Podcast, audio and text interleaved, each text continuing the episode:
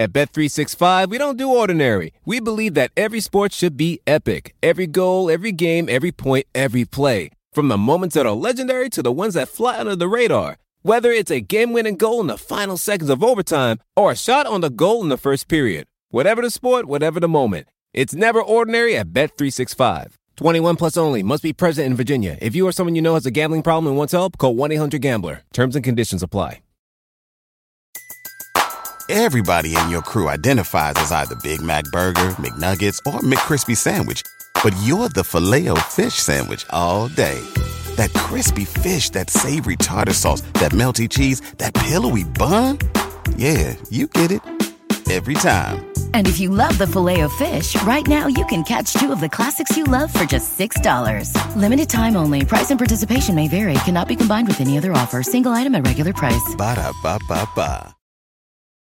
All right, welcome on to our Western Conference over unders. Danny Leroux going to join me here in a second. We did the East earlier this week for Dunc'd On Prime subscribers. Of course, a reminder that uh, we're going to be going back to five days a week very shortly. So, great time to sign up if you are not yet a, a Dunc'd On Prime member. And you can also get total access, which uh, includes our salary sheets, chats, uh, all the stuff that everyone has uh, gotten so used to during what's going to be a full NBA season with 82 games uh, in theory, Danny. So, let's just uh, kind of catch up uh, with people on how we're going to do this and get rolling here. So we're using numbers from Caesars Sportsbook. It was sometimes it can be a challenge when things kind of spread out and there are different lines all over. So we wanted to pick a single outlet and we went with that. And um, some of the numbers that we'll often use, um, we'll use. I, I, like cleaning the glasses net rating because then and you can basically project out what a no- team would normally win over an 82 game season or a 72 game season with that with that differential. And then because the the reason why sometimes you look for that over a team's record or something is that because clutch performance is often the big differentiator when a team varies from this. And that generally doesn't persist year to year. It does it's not something that teams generally do. So it can be more predictive. It can be better and then we'll look at other factors like if a team had anomalous opponent three point shooting or you know anything else that could be fluky in there and then at the end of it, um, we will also pick because we are we've already done the Eastern Conference. We'll also pick our, our five best bets for both conferences, a single over unders, our five favorites. Yeah, so let's begin. We're going to start at the bottom of the alphabet, uh, as we did for the Eastern Conference, with the Utah Jazz. Uh, and the Jazz 51 and a half over under. Notable because not only did the Jazz win 52 last year in a 72 game season, which would equate to a 59 win team, uh, which uh, of course led the NBA, but their expected wins were of a 66 win team. They had an 11.3 net rating. And surely you don't expect this to be quite the same magical regular season. They also, uh, it seemed like during the period early on in the year when there were a lot of blowouts, that they just, certain teams just couldn't deal with them. They couldn't deal with Rudy Gobert at the rim on offense. They couldn't deal with the driving kicks and all the three pointers off of pick and rolls on defense and that they just put bad teams on their ass and you know were blowing them out by 40 points and so uh, keep in mind though that the cleaning the glass net rating does exclude garbage time. So, I mean, this would basically mean that the Utah Jazz are going to be 14 wins worse in terms of their team quality compared to last year. What's the case with that? Well, I, I, guess there there are a couple different parts of it. So one is yes, the Jazz had a had a top three offense and defense last year, which is pretty incredible. Um, but they were incredibly reliant defensively on one guy, the justified defensive player of the year, Rudy Gobert. And while he has been pretty durable over the years, that is a lot of risk to take on. Also, the Jazz were extremely fortunate in terms of opponent three point shooting. Uh, they opponent shot the second worst from three of any team in the league. The Knicks gave up the worst, and so generally that's something teams can control less. So the idea is like if you go from 34.8% of threes to 37%, well, that, that makes a difference in terms of your defense. Um, also, it's hard. I mean, so the Jazz health last year, yeah, Donovan Mitchell and Mike Conley both missed about 20 games each, but everybody else of their key rotation was really healthy last year. O'Neale, Bogdanovich, Gobert, Joe Ingles, all of those guys missed five or fewer games. And so if you you know do that, and the Jazz have players, but they aren't the deepest team in the league. So I'm guessing those would be the biggest arguments. Also, the Jazz are, are on the older side. You know, Donovan Mitchell is probably the only key Jazz man that you would expect based on the age curve to be better this year than he was last year. So you have, you know, Bogdanovich, Conley, Ingles are all in their 30s. Maybe that's part of the argument as well. Yeah, and they just were an awesome three point shooting team. That's true. Overall, they got a lot better shooting threes off the dribble. You know, Mike Conley, even if he's able to stay a little bit healthier, it seems unlikely that he's going to be able to recreate the incredible shooting season that he had a year ago. Now, Mitchell, uh, I mean, maybe he could take a, another step forward. Uh, he could get a little better defensively. That might be nice. Uh, but yeah, I mean, Bogdanovich, Gobert, even, you know, this is his age 29 season. He played 71 games last year. And it, now, to his credit, he seems to almost never get hurt lately, which is nice. But you expect he's going to miss a few, and then it really becomes difficult for them to defend. I mean, they've got a little bit more of that kind of same system now with Hassan Whiteside, but, uh, you know, we won't be comparing Blancote to Hassan or uh, to Rudy Gobert uh, anytime soon defensively. I mean, they do have a little bit more versatility uh, with the signing of Rudy Gay. Maybe they can do a little small ball center uh, as well. But, you know, Georges Niang also shot 43% from three last year. Um, so I'm not sure that uh, Rudy Gay is going to be able to repeat that. I think they're going to miss some of the offensive finishing uh, of Derrick Favors as well. So I, you know, I think there's an argument that they could be a little bit worse when you consider the health and just the performance uh, and maybe the, the departure of Niang and Favors. But I mean, their system just works in the regular season, and I think the fact that the Jazz, you know, they were dominating all year, but they also won six fewer games than expected. I think that that is just obscuring how unbelievably down, and of course that second round loss as well, how unbelievably dominant they were in the regular season. Um, you know, backup point guard is maybe a little bit of an issue. So, you know, if, if Mitchell or Gobert or Conley were to miss significant time, they, they might run into some issues. But I, I think they just they just house bad teams, uh, and uh, I think this is looking at probably one of my best bets for the over. I would say it, it is one of it will be one of my best bets as well. And the other factor that we should mention here, because the two teams that are affects are both in the Western Conference, is that the Jazz are one of only two teams that has a have a consistent measurable home court advantage because of the altitude they play at. So that means irrespective of, of how good the Jazz are at a given year, then you're going to altitude. And now that we're at a full season, you know, we'll see what the the rest patterns and all of that are like. But yeah, I think that is a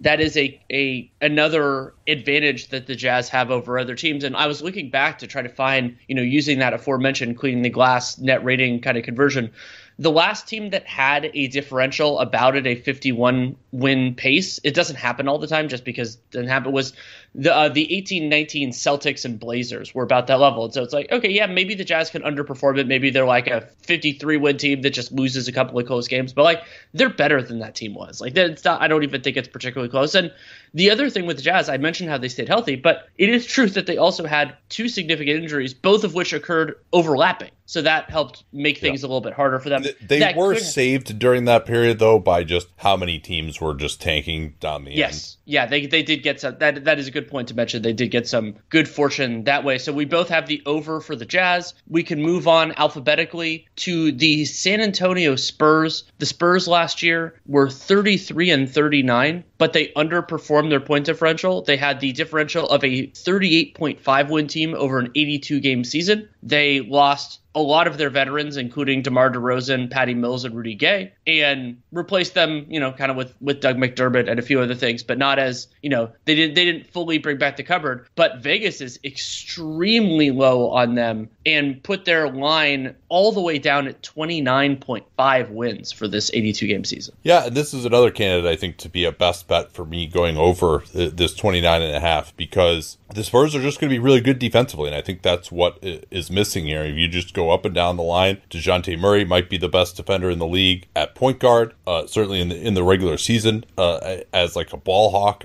I mean, he th- that one game that you and I did for the NBA cast, I will remember for the rest of my life when he had eight steals against the Warriors uh, and basically just won the Spurs that game. Um, you know, Derrick White, hopefully they'll get a better season from him. He's a wonderful defensive guard. Uh, Keldon Johnson and Devin Vassell are probably going to play a fair amount on the wing. Jakob Poeltl is probably a top five rim protector in the NBA at this point in time and, and has some pretty decent mobility. So I do see these guys struggling pretty significantly to score. But I, I mean, I think this is looking like a top 10 defense, at least to me, right? I, I agree. And they the Spurs lost their worst defender, who was DeMar DeRozan, and he was a starter who was important to their team. And, you know, part of why their offense is going to really suffer this year. But that is a, you know, that, that could make them even more stronger. Sometimes the weakest links affect it more. I don't know how much he's going to play for them because I'm convinced he'll get traded at least by the deadline. But Thaddeus Young is another damn good defender yeah. who is in Gregg Popovich rotation. And I wanted to mention Gregg Popovich too yeah. because he has done a good job uh, making defenses with limited personnel, and this sure as hell ain't limited personnel. So yes, San Antonio's offense could be could be challenging. And tying back to something that we discussed in the West, or sorry, in the East over unders, it is challenging sometimes for teams that are to go over for a team that might not make the playoffs or the play in just because there are things dragging them down. You have a worse record, it could improve your draft pick. But first of all, I think the Spurs could firmly be in the play in mix. Like, I don't think, eh, even though the West is going to be strong, I think that they could, their defense is going to be good enough that they can at least be trying for a while. Like, maybe they're, maybe they're still in it in March and, and everything like that. And, and also, like, lottery reform for teams in the middle, I don't think it's going to be as aggressive. And they have Gregg Popovich as their coach. So I think it would be, it would be different for the Spurs to tank. And they have a lot of really good players. So are they going to, you know, lead heavily on Josh Primo in that last like couple weeks of the season? Maybe, but like there aren't there aren't that many guys in this team that they could just throw it to. Maybe maybe we'll see what what Luka Samanic is like, but I think they'll be I think they'll be meaningfully better than this. Yeah, I don't know that they'll. Uh, I mean, I could see them dropping down offensively. They're 18th last year, but I think they're 13th on defense. I think they're going to be improved. They also Rudy Gay is another guy who's not really a very good defensive player. He he's gone as well. I think you know they're going to get some internal improvement uh, from some of these guys, and you know backup center they've got some question marks there, but they can maybe Young will play there, or uh, they can cobble it together with Zach Collins and Drew Eubanks and Jock Landale. I think can give them some like okay minutes there. Um, but I mean, really, among the guys who are going to play on this team, the only one you look at as as a poor, I guess there's two poor defensive players. One is Forbes, and the other one is McDermott. And so they are going to have to miss and match to get enough shooting out there. Uh, I do think their second unit could miss Patty Mills. I mean, I think the second unit could really struggle uh, offensively as well. So, you know, I mean, this is probably looking like a bottom 10 offense. And, you know, maybe if they really struggle, it drops down into the, the bottom five. But, you know, I think they can get enough of these mid range jumpers from some of these guys that, that uh, you know, Popovich can put them in position to succeed relative to their skill set. Um, so, you know, you know, do I think they'll be over 500? No, I don't. But I think it, this is going to be a good enough defensive group that under 30 wins seems too low to me uh, for sure. Right. And one way to calibrate this is that last year, the team with the closest, you know, prorated differential to, to what the Spurs would need here is the Detroit Pistons. And while the Pistons underperformed their differential last year, I mean, I think it's like by a significant margin. I think the Spurs team is meaningfully better than the Pistons last year in terms of talent. So that's a good, that that's kind of a good reason yeah. to, to think about the over here. And I just, I just don't see them tanking down the end. I mean, maybe, maybe they could, they would do it, but I mean, it's just, it's not something they've done. If they're just totally, if they're even close to the play in, like, I think they're going to play it through. I agree. Let's jump to the Sacramento Kings. The Kings last year were 31 and 41, but they actually outperformed their points differential by one of the larger margins in the league. They were the sixth highest differential there. Um, they, they had the differential of a 32.7 win team, so they were, you know, that's that's a pretty significant downgrade. Um, and Vegas is optimistic, despite Sacramento not really changing their roster too dramatically, that they will do better because it's 35, 35 and a half wins. And I think there are reasons to be optimistic. The Kings are a pretty young team. I mean, De'Aaron Fox, this will be his age 24 season. Halliburton, 21. Bagley, however much he plays, 22. One of their biggest weaknesses last year was centers that aren't Richaun Holmes, and they added Tristan Thompson. They added Alex. They added some centers. They they added like six of them, and some of the other players they they lost weren't like Delon Wright wasn't a huge part of of their success last year, and Cory Joseph before that trade was was not particularly either. Um, and Bjelica, you know, he had been pretty marginalized at that point. So, like in terms of talent in, talent out, I think you can make an argument that the Kings got slightly better, but their defense, I think, I mean, their defense was so abysmal last year, especially in the time that Richaun Holmes didn't play. And then, well, I'll let you talk. I've talked long enough about the Kings. Yeah, so you know, I the hope is they're not going to be 30th again defensively. I mean, they were, you know, every year we say this because offense is going up, but whoever the worst defense is, the worst defense in NBA history. They don't have a new coach, but they do have Davion Mitchell, uh, who I think is going to be a positive there. Maybe even, although you know, we've seen guys sort of along his lines like Avery Bradley, although I think Mitchell is even a, a step above Bradley. You know, kind of do some really impressive stuff, pressuring on the ball, but you know, not really doing much at the team level. So I'm not going to say that a six foot tall rookie is going to come in and completely revolutionize this defense. But Tyrese Halliburton uh, will get a little bit better. Buddy Hield maybe won't play quite as much. They might play Harrison Barnes and Mo Harkless together. Holmes is a solid defensive center. They can uh, come in with Thompson and Len. I mean, those are at least like somewhat adequate. Bagley's role seems like it's probably going to be somewhat minimized. So, uh, you know, I, I still, would I want to project them getting out of the bottom five? No, I don't think so. Uh, just because of how bad they were last year and, and the coach has not changed but I, I, don't think they're going to be so awful. I thought they were over their heads last year offensively. Um, Agreed. And you know they do have some good shooters on this team. Though Halliburton is a really really good shooter, and so so is Buddy Hield. You know it, Harrison Barnes I thought had kind of a I wouldn't say a career year because some of those Dallas years he was scoring a lot, but you know a career year for him in Sacramento. I expect him to take a little bit of a step back and or get traded. Um, now clearly since time immemorial, the mandate has been to push for the playoffs. The difference is that they almost always were so far away by the end that they accepted reality and started playing more young guys but this year, the lure of the play-in will always be there, and that's part of why they went over last year was because they were quote unquote going for the play-in. They had these win streaks where they would win a bunch of close games in a row, and everyone would get excited. But yeah, I mean, it's worth noting that these guys were at the point differential of what what did you say it was a 32 and a half win team or something last year? Yeah. So I don't really see exactly why they're three wins better. It, maybe fixing the backup bigs and uh, Fox and Halliburton getting better and you know maybe Hield can bounce back a little bit. Uh, uh but I expect that well, and, Barnes, and yeah, good. In terms of health, they had a lot of guys that missed like ten to fifteen games. So yeah. if maybe you think some of those guys go to five to ten or something like that, then that could help. Um, and and you know they have they, there's a lot of they have a lot of potential for internal improvement, and not as many guys going out of the aging curve. You know there, there aren't that many old guys on the Kings, so that's that's a potential. Yeah. A potential I mean, the big thing well. though, if you just like go through the Western Conference and rank the talent. It's just like they're kind of where they've always been, right? I mean, you know, maybe you could say they've leapfrogged the Spurs now,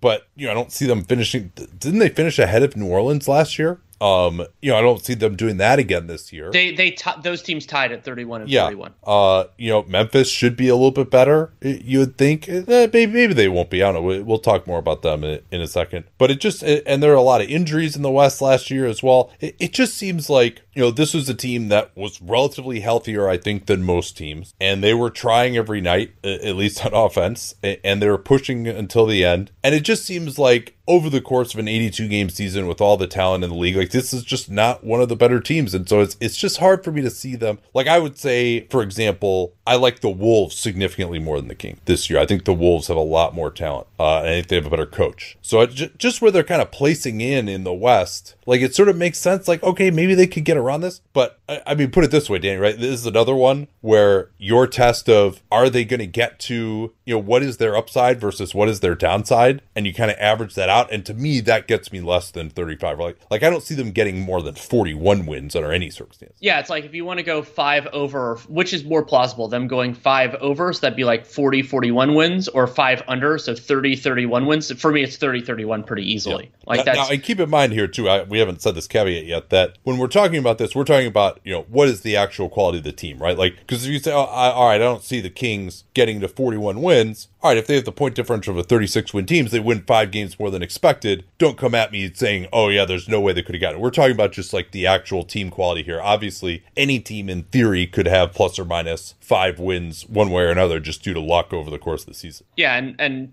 on that note last year in a shortened season four different teams had different had had uh, differentials of five or more over their expected win total. So yeah, it does. I'm very, I'm very interested to see. You know, we the play-in was the first really last year. We, but it was also a 72 game season, and it was also COVID. So how is kind of getting back to normal this year? That there'll be a little bit more time as well by the end for teams to kind of fall out of that play-in race, which there wasn't in the 72 game season. I think generally players will play a higher percentage of games this year. It was more compacted in terms of the schedule, even though it was only 72 games. You had guys missing time due to COVID. You had guys getting injured because they were playing bigger roles because other guys missed time due to COVID. And so I think this season's going to be a little bit more normal than last year was. You know, some of the these lines kind of indicate that everyone thinks, oh, yeah, the regular season doesn't matter. And I think even an article on ESPN talking with someone from Caesars about why the lines are so compacted, is just like, oh, yeah, regular season doesn't matter anymore. That's why, you know, the highest is Brooklyn with 54 and a half wins. I think that getting back to our first normal season in three years I think that's still going to be a trend, but I don't think it's to be as extreme as it's been the last couple. Yeah, I, I, I, think that's fair. So we're, we're both going under, correct? Oh yeah. We can move to the Portland Trailblazers. The Blazers last year finished 42 and 30 and pretty close to their differential, the dif- differential of a 46.8 win team. Roster is somewhat similar to last year. Remember, they got they swapped Norman Powell for, or they got Norman Powell in exchange for Gary Trent Jr. midway through the season. They traded Derrick Jones Jr. and some picks for uh, yeah, for Larry Nance Jr., which I think is going to be a big help. And there is still the uncertainty swirling around Damian Lillard. But for me, I mean, the, the basic here is that last year the Blazers had the differential of a 46.8 win team when they had the second worst defense in the league, including horrendous bench defense. And not every part of that is fixed, but the Kanter Melo minutes are gone. And while that could lead to some reduction in their offensive efficacy, I think there's more ground to gain improving on defense than there is ground to lose weakening on offense. Yeah, I haven't totally finished this out yet. I won't do it until the very start of the season when we go through all the team previews. But I mean, to me, this is a team that, when Damian Lillard has been healthy, has looked like a top five offense. And yeah, uh, the bench offense may not be quite as good, but uh, I think, you know, they're going to be firmly in that mix with some of the other top offenses. Uh, um, you know, I don't think they made enough changes. Yeah, they brought in. Well, a, yeah, go ahead. Nate, one stat on that. In the last eight years, Portland has had a top seven offense six times. Yeah. And I believe at least one of the two years that they didn't, Lillard missed significant time. Yeah. So 43 and a half. I mean, it seems like they're around this range every year. Uh, it seems like I always end up going the over on Portland. I mean, I'm kind of leaning that way again this year. I was seduced a year ago by some of the defensive changes that they made. They, those obviously did didn't work. Although worth noting that when they had Nurkic and Covington out there, they actually defended just fine. It was just the bench that was terrible. Now, though, I think uh, their bench defense uh, should be relatively adequate. You know, Cody Zeller, I think, is an underrated pickup. He's probably an above average defensive center for us, a backup. Uh, getting Nance Jr. in there uh, as well. Um, you know, Norman Powell at the three, you know, their one through three are still pretty miserable as far as the starters, but having Nance as a sub, I think is good. Now, Nance and Covington and Nurkic, like those guys could miss time, and that's maybe where things can kind of fall apart. Anthony Fi- Anthony Simon still really sucks on defense. So does Ben McLemore, who they brought in. Tony Snell is, you know, pretty blah there. Uh, he's probably going to get some minutes as a backup. So, you know, I don't think they're going to be world beaters, but, you know, could they get into like the high teens, low 20s you know, I think that's realistic, and I think they're going to be top five uh, on offense. So that to me uh, is going to get them to more than 43 and a half wins. I'm not, I'm, I'm not going towards the stratosphere with these guys, and I also worry that you know, Lillard just can't continue to play at quite this level. You know, uh, we've said that the last two years, because like, he keeps getting better every year, and then you're like, well, wait a minute, like he has to start getting worse at some point. But uh, shooting does age pretty well. Uh, CJ looked really bad in the playoffs. I thought he never really looked in great shape after coming back back from that foot. Uh, what kind of year he has, I think, is going to be really important. But CJ, after that start, he only played uh, was it 40, 47 games last year, and Nurkic only played 37. Right. Yeah, he had the wrist issue. So um, I think, though, that because of the way they went out to Denver in the playoffs and because of the negative pub with Lillard and maybe a thought that he could again ask for a trade. Obviously, if that happens, then you know, they're going to go under, but they'll go under whatever the fuck their line is if he Yeah, they would have al- and they would have already been going under is my kind of thought on it it. Like I don't Yeah. think the I don't think the Blazers are going to trade Damian Lillard if they're over 500 and they're competing in the West. Like Yeah, maybe I this mean, year, I think they might in the offseason, but I don't think they would during the year. Well, I mean, it, it's really what's going to matter is whether he asked for a trade or not. I mean, if they're five games over and they're and it's just not happening for them, you know, I mean, because that's a thought on this, right? Is that you you know, are they really going to like what's going to be good enough for Damian Lillard uh, at this point in time? Is it going to be good enough? Like, I mean, I think unless if they're not on pace for home court advantage, then maybe he does ask for the trade, and then uh, you know, so I I'm not sure about that actually, Danny, that he wouldn't ask for the trade unless it looked like they were going under anyway, because I think finally his standards are a little bit higher. You know, if this just looks like yet another one of these same years that they've been having all these times, then maybe it's a, a little different. So, so th- that is a risk here. Like this isn't going to be one of my best bets to go over, but I, I think it, I don't want to price in like him getting traded. I don't think that's like a good way to do things. I think you just got to try to make the decision based on who's av- available and what you think that group is going to do. So I, I think that, you know, I mean, it's one thing if we're talking about Philly where Ben Simmons is like, yeah, I'm not even going to be in camp. But here, I, I think I will go over. I'm going over as well. I think I'm a, a little more confident in it than you, but I'm also not sure I'm going to put it one of my best bets. We'll see. I'll, I'll, I'll shake all that out when we actually get there. Um, instead, we can go to the Phoenix Suns, the reigning Western Conference champions. The Suns last year had the differential of a, uh, uh, sorry, they won. They went 51 and 21. They had the differential over an 82 game season of a 56 win team, and they are going to be without Dario Saric for the year. But they didn't have any what I would call high end departures. They lost a couple of smaller guys, and they got they brought JaVale McGee, Elfrid Payton, Landry Shamet in a trade. And Vegas is negative on negative on where they're going to go because it drops all the way to 50.5 wins. I think a part of that is because the Suns were so incredibly healthy last year during the regular season. Bridges, Booker, Paul, Ayton all played 67 or more games, so they missed five or fewer, which is crazy. They did have some Yeah. some injuries lower in the rotation, and, but and like health, having good health like that was an even greater advantage than it normally is because everyone else was dropping like flies. Exactly. So that's going to be so. So the idea is basically that if they're missing one of those guys for an extended period, that that would that makes things a lot harder for the Suns. And they don't they have creators on this team, but especially if it were one of Paul or Booker, that would make life significantly more challenging for them than the Suns faced last year. That said, like I mean, you you talked about this a little bit when we were getting into the Jazz. Like the Suns last year, they were one of those. They were one of the other teams that was top ten in both offense and defense. And if they stay reasonably healthy, I fully expect that to be the case again. They have the creators, the top end creators, to be a capable offense. And they have the depth there. They have plenty of shooting on this team. And yes, they'll miss Saric, and those Saric at center lineups were some of my favorite regular season ones last year. And they're going to replacing that with JaVale. It compresses the spacing a little bit, but I think they're they're enough there. And then defensively, they have they have talented players. I mean, Ayton has taken some real strides forward. Bridges is one of my favorite perimeter defenders. They have Paul, who's one of the better defensive guards.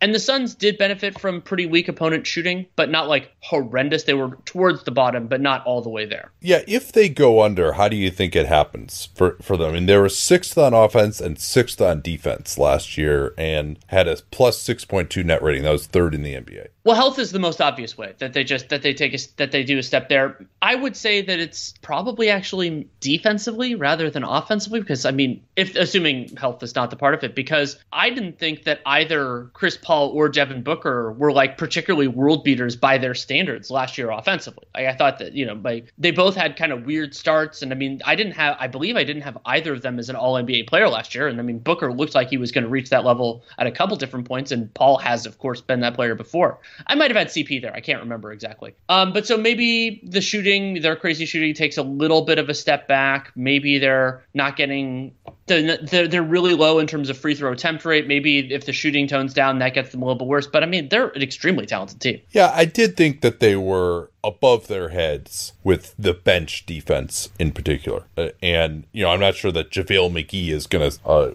be a guy who's going to push them to that kind of performance again. You know, defensive rating per NBA.com with Dario Saric on the floor, most of which was played with him as a small ball center, was 104. Wow. And, you know, Cam Johnson had a 106.5 defensive rating. You know, so uh, so some of these numbers with what they did, you know, Jae Crowder played a lot of bench minutes. You know, he, his defensive rating is 108. I just don't think they can quite hold up that that way defensively. I think that they're, you know, again because they were so healthy, because they had a good system and smart players. You know, I do think Chris Paul will take a little bit more of a step back uh, this year. You know, I think DeAndre Ayton can get better, and uh, maybe Booker can as well. This team is going to be a little tired, I think, too, because they played so late. And this is a short off season again. Yeah, yeah. And Booker then went immediately to the Olympics uh, as well. It does seem too low, though, right? Uh, fifty point five. Uh, you know, it, right. It like I, I expected low. to pick the Suns under, but I thought that was going to be under like fifty five or fifty four, not under fifty point five. Yeah, I mean, and I think this team is going to be you know, right around where they were last year. I mean, maybe they don't win. I guess another reason to believe in them too is Chris Paul teams generally win more games than expected. You know that's one of the he's one of the few guys out there that you think a team might consistently overperform their point differential because he's just he and his teams usually do very well in the clutch. That's even going back to his New Orleans days. Maybe there's a little bit less so in with the Clippers. So I, am not putting a ton of stock in that, but as a tiebreaker, um, you know, I think I might bump that up uh, to to say over, but I'm I'm not as confident as some. I, I mean, I expected to go under as well, uh, but it, it surprised me how much kind of regression uh, was baked in here. And yes, I do think that just night to night winning games this year is going to be tougher. Uh, and the health thing, like th- that's definitely reason to expect some regression. But they also got some young guys on this team who I think are going to get better too. So I, I, this is a tough one for me. I think I will go with the over though. Yeah, I'm going with the over as well. I I feel good about it, but I don't know that I feel good about enough about it to be putting it in the best bets. We'll we'll get there when we get there. Um, but I, I think the Suns, and maybe some of it that Vegas was pricing in is just that sometimes when teams bounce, when teams rise this high, then they take a step back. But there's a difference between taking a step back and taking this far of one. But we can move to the Oklahoma City Thunder. Ah. Uh, the Thunder last year, uh, 22 and 50, but they outperformed their point differential by the largest margin in the entire NBA. They were 8.3 wins better than we would have expected because they had a negative 11.3. Um, you and I were dealing with the drama of their over under all year. They ended up going under. Um, but they had the differential of a 15.7 win team. Now, the other important factor that, that's consider, over 82 games or over over 82 games. Oof. Um, another factor to consider, which is a part of why some might want to go over this 22.5, is that when Shai Gilgeous-Alexander started, they were 16 and 19, and so that is of course significantly better than a 23 win pace. But the Thunder are, are also like they're one of the few teams in the NBA that are unambiguously not really trying to win in the present, as good as Shai has been. What they're going to be given their uh, roster. yes. Well, well. So actually, let's. This will be. This is a useful exercise here. Let's. uh Let's discuss who plays for the Oklahoma City Thunder. Uh Your point guard depth chart: Teo Maledon, Josh Giddey. I guess is a point guard. I'm Ty thinking Jerome. of him as a. I'm thinking of him as a two-three because defensively, I, I, I think. I think he's going to play a lot. Yeah. Uh. Yeah. I mean, he's probably going to start for them. Like you don't draft a guy number six in the position there and he doesn't start. Uh. So Shai so I mean, he probably will be their point guard. Actually, it'd probably be him, Shai, and Lu Dort starting at the one through three. You agree with me on that? I do. Then they got Tre Mann coming off the bench. They still got Teo Maledon. Uh, Ty Jerome might get some tick for them as well. Uh, small four, backup small forward. They got Poku. Um, I would say uh, Aaron Wiggins is probably the most promising of their backup small forwards. Uh, power forwards projecting as some of the absolute worst in the NBA. Darius Bazley, who you know showed some promising moments last year, but also statistically had a horrendous season. Uh, Kenrich Williams, who you know can easily be shut down if he starts actually playing well again. Like, or I think he's going to end up on another team. Maybe I, he doesn't seem like the type of guy that other teams are interested in, though, which I think they should be honestly. But uh, you know, they also got uh, Jeremiah Robinson Earl, Mike Muscala, who was actually a big part of them kind of overperforming earlier in the year, and then uh, was shut shut down with uh, what was clearly a very severe ankle sprain uh, at, for the last, uh, oh, whatever it was, 45 games of the season or something. and and then, uh, you know, Derrick Favors, you can e- easily imagine that, you know, he'll be on the Al Horford plan at most. Uh, probably is going to get moved at, at, at the deadline. So, I mean, their front court just sucks. It is so bad. And there isn't an expectation that Sam Presti is going to devote the resources to improving it in season. I don't think he's going to see that as an organizational imperative. Let's put it that way. Yeah. And I, I mean, let's you know if you're comparing them to last year, I mean, let's not forget you know Horford the first half of the year, which is a lot of when Shai was playing. You know, a lot of when they got wins. Yeah, Horford was playing some games. I mean, George Hill played some. Then he had the thumb issue. Um, I don't know who else was on this team last year. Was there anybody else good that I'm not thinking of? Svi Diallo, I mean, it was, Svi Diallo. yeah, yeah, yeah. Uh, mostly Diallo that he got traded for Speed, but that yeah, Yeah. that, that that's great. Uh, yeah, I'm trying to think of who else. Yeah, I, I mean they didn't have much else here, honestly. Um, who really helped them, and, and again they were so far over. So so this is really, I mean, yes, Shai Gilgeous-Alexander's pretty good. I also have some thought that he might have shot the ball a little bit over his head last year uh, on some of those off the dribble threes. I think I'm gonna go under, Danny. I am too. Oh, And- oh no. Because the basic the basic question is are do we expect the Thunder to be one of the 3 to 4 worst teams in the NBA? And my answer is yes. Partially because they want to be. And Well, and, like- and also like I think Giddey is going to be really bad. Yeah. Uh, you know, he'll show some flashes, and it's going to look good because he's tall and he can dribble, he can throw some passes, but uh, he is going to score. yeah, the the idea really of him helping winning basketball rather than him like like that's Yeah. he, Uh, and- oh, and, he's going to. I mean, these guys don't really have a path to being good defensively. I would say either. I mean, they're just like they, yeah, they've got a few athletes, but like it- you know, it's like Dort, and you know, basically that's it. Like maybe you know, favors Well, and favors the- kind of and the other- too. Like The other Yeah. argument, I guess you could say for the over is that I think Mark Daigneault's a good coach. I think he, you know, I think he did a good job when, when with the players that he, the situation that he had last year. But is that in a circumstance where he's going to do like the Steve Clifford, raise the hell out of the floor of their defense? No, I don't think so. I mean, I'm maybe so- he raises so the floor of their defense all the way to like 25th. I'm so disappointed that we're on the same side of them this year. But- Yeah, I mean that was pretty that was pretty damn fun. But well, not for me eventually, but early it was fun.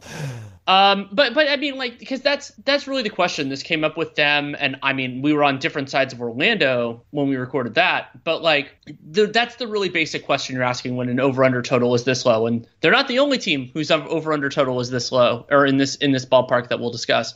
Is is will they be there? And for OKC, they are from on from a talent perspective, despite how good Shai is, they're still one of the worst teams in the league, and they'll be a disaster when he's off the floor. But also, just I mean, Shai, as talented as he is, I don't think that he is at the level where he can basically raise all boats, especially with Horford not being there anymore. Yeah. So Yeah, in fact, I, I thought that was the one thing. And now, I mean, they have no shooting at all, right, uh, on the team last year either. Um, and I mean, what did he? He played like 800 minutes last year or something. Like, um, and they paid him to like. I, I think they're uh, and Shai also played he played 1,200 minutes last year. Okay, sorry. Um, but I think also after their terrible lottery luck this year, because they won too many games at the beginning, I, I think they will be more judicious about rest early on as well. And uh, let's uh, let's move on here. Who's next? So so that's under twenty. Oh, it's 22 and a half, huh? Yeah, which is super low. 23 for some reason. No, and that's and that's part of why it's not going to be one of my best bets. Like I'm Yeah. I'm torn on this. Is that that's so low. Um, I, I mean, yeah, they're just they're gonna be so bad though. I, I- I just 22. I'm actually slightly tempted to go over, but Do it. I, I,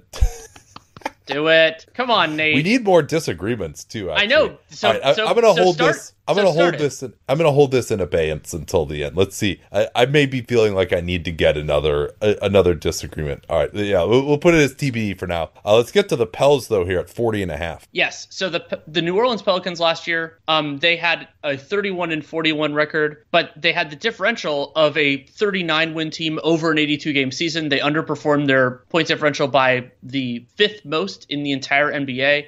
Changed over their roster pretty significantly. They lost Lonzo Ball in that sign-in trade. They traded Steven Adams and Eric Bledsoe for Valanciunas. They brought in Devonte Graham and Satoransky and Garrett Temple and Vegas thinks they're going to be better. Even than their the uh, differential that they underperformed, their over under is set at forty point five. Yeah, Willie Green is now their coach, and as much as Stan Van Gundy, uh, obviously things didn't work out. But I, I mean, I don't think that they upgraded at coach necessarily. I thought Stan did a pretty decent job with the point Zion stuff. I assume Green will continue that. Um, but but Well, I would I, th- yeah. I'll counter that. I think that w- the biggest disagreement that I had with Van Gundy was that he went for the Bucks style defensive concept without having the rim protector that the Bucks, the rim Yeah. protection that the Bucks do. Th- they And that- evolved away from that a little bit. Um, They did. But but here's the thing though, Danny. Like I think they have worse defensive personnel this year. I think I Valanciunas is worse than Steven Adams. I Valanciunas was better than Adams last year, but I don't know that that's On always defense the case. though, I don't. I, eh, It's it's. I mean, the, the Grizz were able to stick it out better than I thought they were. I, I I mean I, I don't I didn't think it was Valanciunas doing that. I, I think Steven Adams better. Well, and you could make an interesting argument. Center is the most important defensive position that, like, in terms of like, let's say, like RPM and EPM and all those, that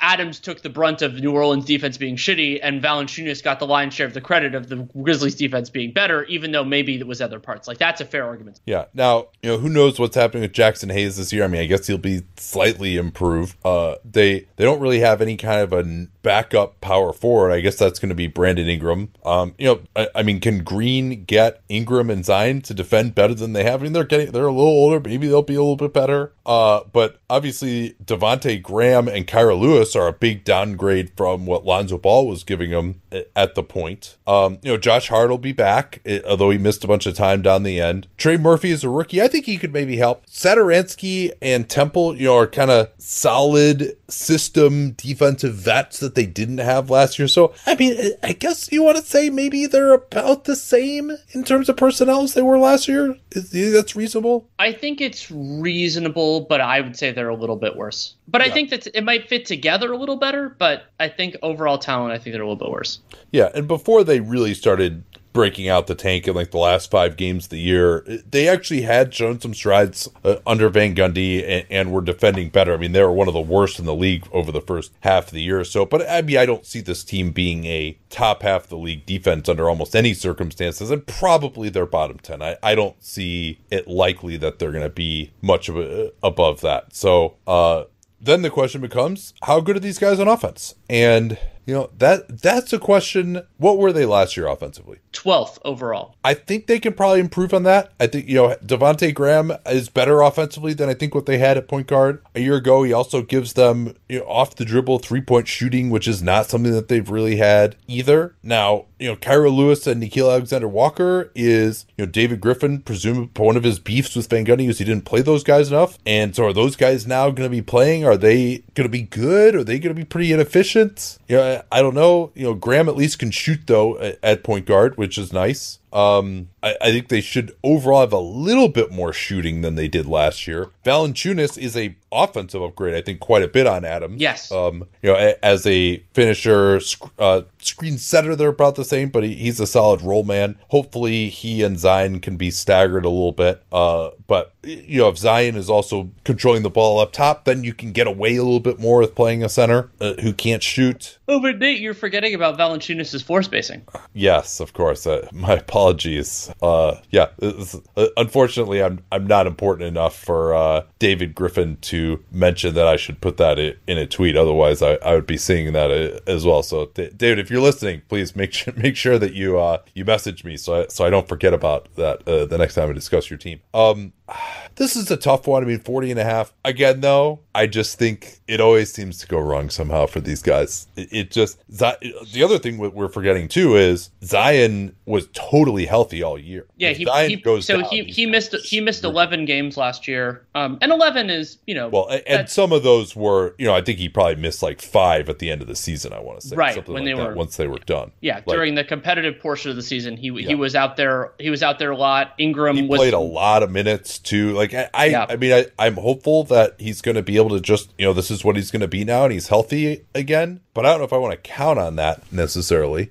Yeah, so for me, the the biggest argument that they go over, well, there are two. Maybe there are some modest defensive improvements just because they were so bad a lot of last year, and they improved that even over the course of the year. Um, and that Zion takes another step forward. At that point, Zion, and I mean, he's incredible, and this will be his age 21 season. So like, there's there could be a lot of room room there, and also the organizational incentives. I mean, David Griffin might be GMing for his job, so if they need to give up some of their draft pick war chest to get better, I think that Griffin would not hesitate to do it. However, I'm going to fall back when I'm really torn, which I am on this line. I think this is a well set one. I, I fall back on a couple of different tests, a couple of different kind of concepts that we've used over the years in over unders. And one of them is the five games over, five games under. So do I think it's more likely that the Pelicans win 45 or 35? 35 for me. And the other one is that for teams, I think it's easier for things to go wrong than go right, just because I think it's more likely that either a player doesn't doesn't live up to expectations or people get hurt because you can't really replace that in the same way than that guys are awesome. Like there's just when we think we have a good read on a team, there are more ways that it can go kind of wrong than right, and Zion is one of the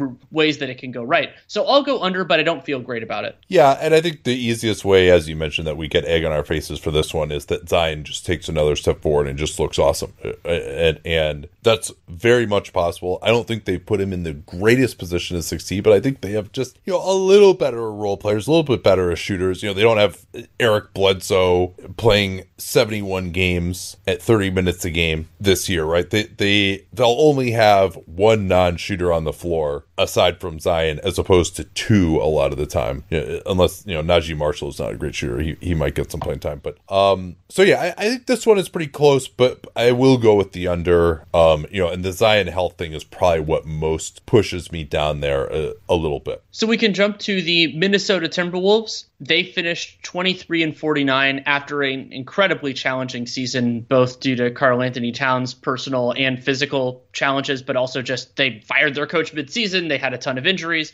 had the differential of a 26 win team, and Vegas is optimistic that they will improve on that. Their over under is 33.5. Yeah, and the biggest reason for optimism is just how they played under Chris Finch. You know, they're close to, I think, a 500 team under Finch. And when they got everyone back as well, when D'Angelo Russell came back, uh, Anthony Edwards is going to be much better this year. You know, what he did in the second half of the year was encouraging, maybe a little overrated, but he's not going to just completely kill these guys the way he did the first half of the year. And, you know, part of that was because they just didn't have anyone else, and Karl-Anthony Towns was missing a bunch of time as well. You know, this is one where I really would have liked to seen them in preseason and like, all right, what kind of shape is Karl-Anthony Towns coming in? You know, does it look like Edwards has taken another step forward? Those uh, sorts of questions. Now, the big problem for them is that they just have no fours still on this team. Uh, they might even have even fewer fours than they had last year somehow.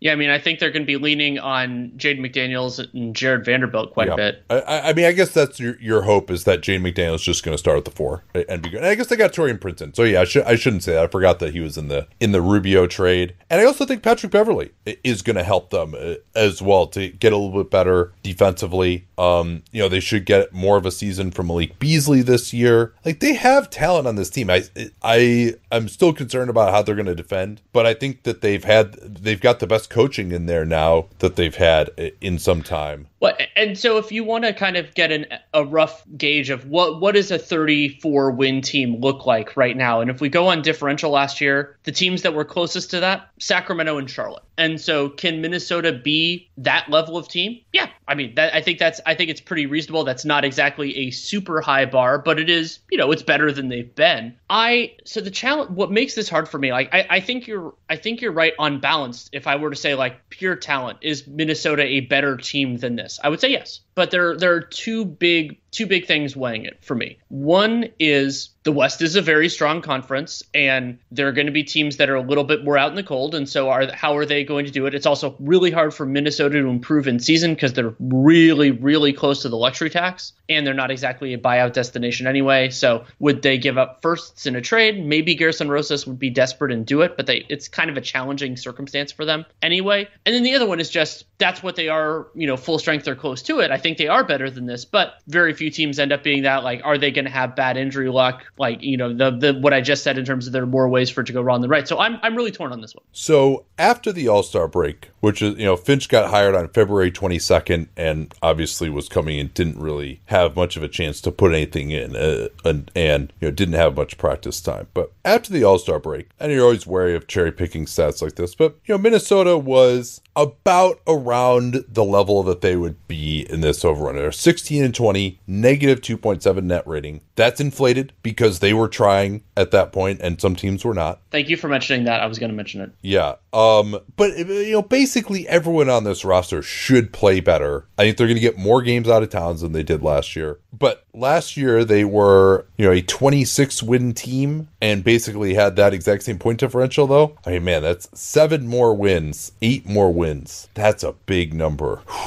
it's tough doing this. I, am so used to doing this now, having seen like a bunch of preseason too. But you know, that's uh, I think I'm going to do it. I think I'm going to go for the over uh, with these guys. I, I think that they could be better than Sacramento, better than San Antonio, better than OKC, better than Houston. You know, I, I think that they can be the 11th best team in the Western Conference, and I think they're also going to be pushing this year as well. They might be close enough to sniff the play in. I'm doing it, Danny. Going over the Wolves. I- I think it's totally reasonable, and I, you know, this this was one of the cl- closest calls for me. And and as I said, on talent, I think that the Wolves are better than this. But part of what gives me real pause here is just how few bad teams there are in, especially the Western Conference, but also in the East. So like the idea that I don't think the Wolves are one of the eight best teams in the West, and I think it's actually going to be pretty hard for them to meet that threshold being like, let's say, a 44 win team. Like I think that might be, you know, I think that's a reasonable standard for what that's going to be.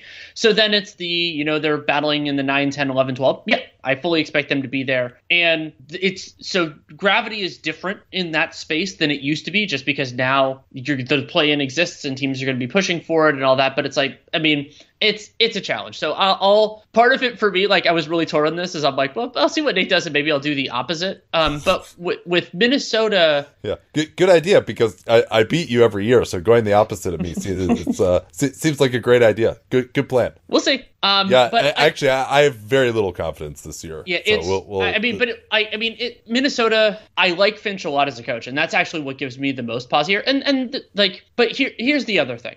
I brought up Sacramento last. last now, Sacramento's offense was, or defense was way worse than Minnesota's last year, just because Sacramento they were more than a point worse. But like, okay, I brought them up as a proxy. Minnesota, you could say, okay, they were 25th in offense. That's going to be way better. Oh yeah. I I brought up Sacramento as the proxy. Sacramento was 11th in offense and had the differential that Minnesota would need to to get here. They did have the worst defense in the league, but like, so a significant improvement offensively for Minnesota still might not be enough if their defense is still bottom five. And I think there's a chance that it's still bottom five. I got another stat for you here, Danny. Would you like to know what the Wolves' net rating was last year with Karl-Anthony Towns on the floor? Okay negative 0.1 basically mm. a 500 team with him uh, on the floor. And, and, he played 1700 minutes in the end but this is kind of a bet on Karl-Anthony Towns being pretty good. And uh, they also had a 114.6 offensive rating with him on the floor. They were negative or they were 12 points worse per 100 possessions with him off the floor offensively. And i think he just i think he's going to be able to get back to being a little bit more the iron man that he was early in his career. I, th- I am hopeful that he's going to come in in good shape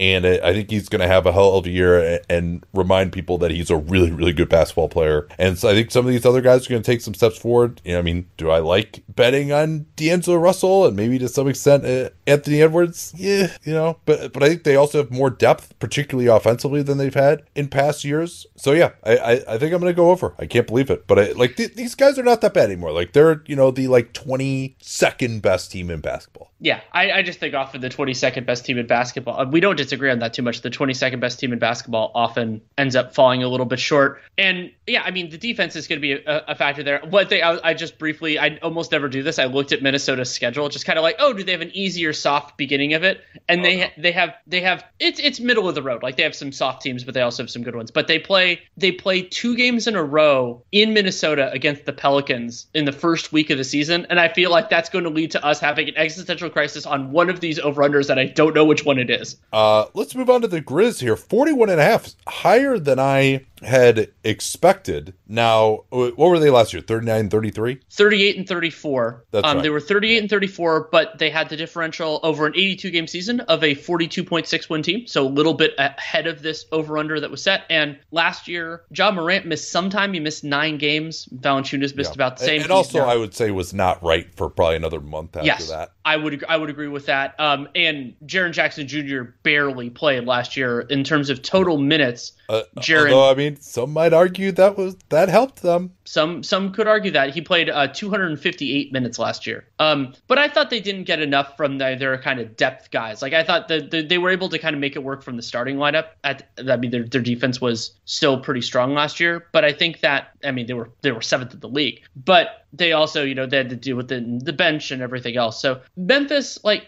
I I like Taylor Jenkins as a coach, especially as a regular season coach. I think that they the way that they handled Ja Morant's absence early last year was something that I that really resonated with me. They were able to make it work. They did lose some some talent that helped them last year. You know, Grayson Allen is Yeah, they basically yeah. Do you, do you think just that they have better or, or worse talent than last year? I think that they're worse in terms of talent in, talent out, but not dramatically so. Like I think Yeah. that Valanciunas, Valanciunas to Adams is a downgrade.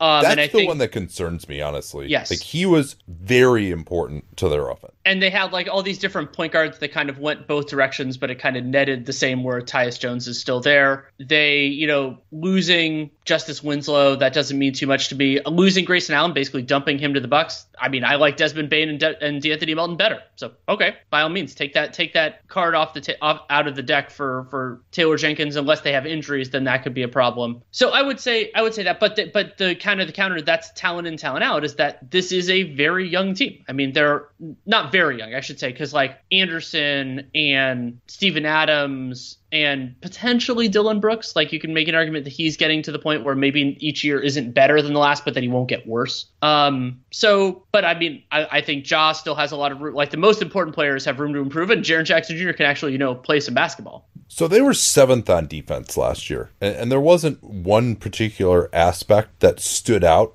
in terms of, of their defense. They had forced a bunch of turnovers previously. They were they were kind of lower end of the top ten in a few of these these four factors, but uh, nothing completely insane. Uh, but you know they didn't really benefit from like a ton of shooting luck either way. And you'd say, all right, Adams is a little bit better defensively Valanciunas, but also I think Jaren Jackson Jr. is bad defensively. Like if he's going to play the four over Kyle Anderson, like that's a downgrade to me. Kyle Anderson's a really good defensive player. Kyle Anderson could also maybe be a trade candidate if they can't come to an agreement on an extension. He's going into the last year of his contract at this point in time. Um, it does seem like you know they they're going to push hard towards the end if they're in it, but I don't think they care that much about you know just maximizing every win this year. You know maybe that starts next year. Jaren Jackson Jr. is going to play a lot. Um, is he going to be able to get back to the shooting that he showed his second year? Because then you know I think their offense could take a big step forward. Although they also lost Valanciunas. I, I think Valanciunas is a little bit better than Steven Adams overall. Um, you know if they were thinking that Adams was you know the his equal, I think they might have miscalculated there. Uh, certainly uh, New Orleans didn't see it that way. And, and Valanciunas, you know, because Adams is not a great finisher. Valanciunas is, and so and Adams will get some offensive rebounds the same way as Valanciunas, but Valanciunas turns his offensive rebounds into buckets more than I think Adams does. And so uh,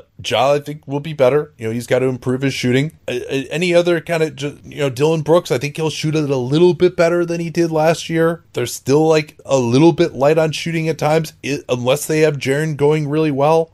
I'm this is what I'm torn on too. 41 and a half. I, I think I'm going to hit the under though. I'm going to go over. Uh, I, I think that Ja is going to take another step forward. I think that having Jaren is going to Jaren more of the season is going to help their offense more than their defense. But they have enough defensive players to, to make it work. And I think the aging curve generally helps them, but not dramatically. And you know, I, I, I think I think they're a well coached team. That's something that I fall back on a lot. And I think Yeah. that they they have the incentive to not necessarily push insanely. I mean, if they're even close to avoiding the play in or getting home courted, that I think they would appreciate that, even though they made it anyway last time because they beat the Warriors eh, at Chase Center. So I, I just think they're I think they're better. I think that they're they're an over 500 team. I think that last year they dealt with all these challenges and they came out of it. And to me, if you roll the dice again, I think they'll have better luck. You could argue that they're a little bit worse from a talent in, talent out. I mean, I think they're going to miss Valanciunas a lot, but you know, like like you, I'm I'm a little bit torn in this, but I think they're better.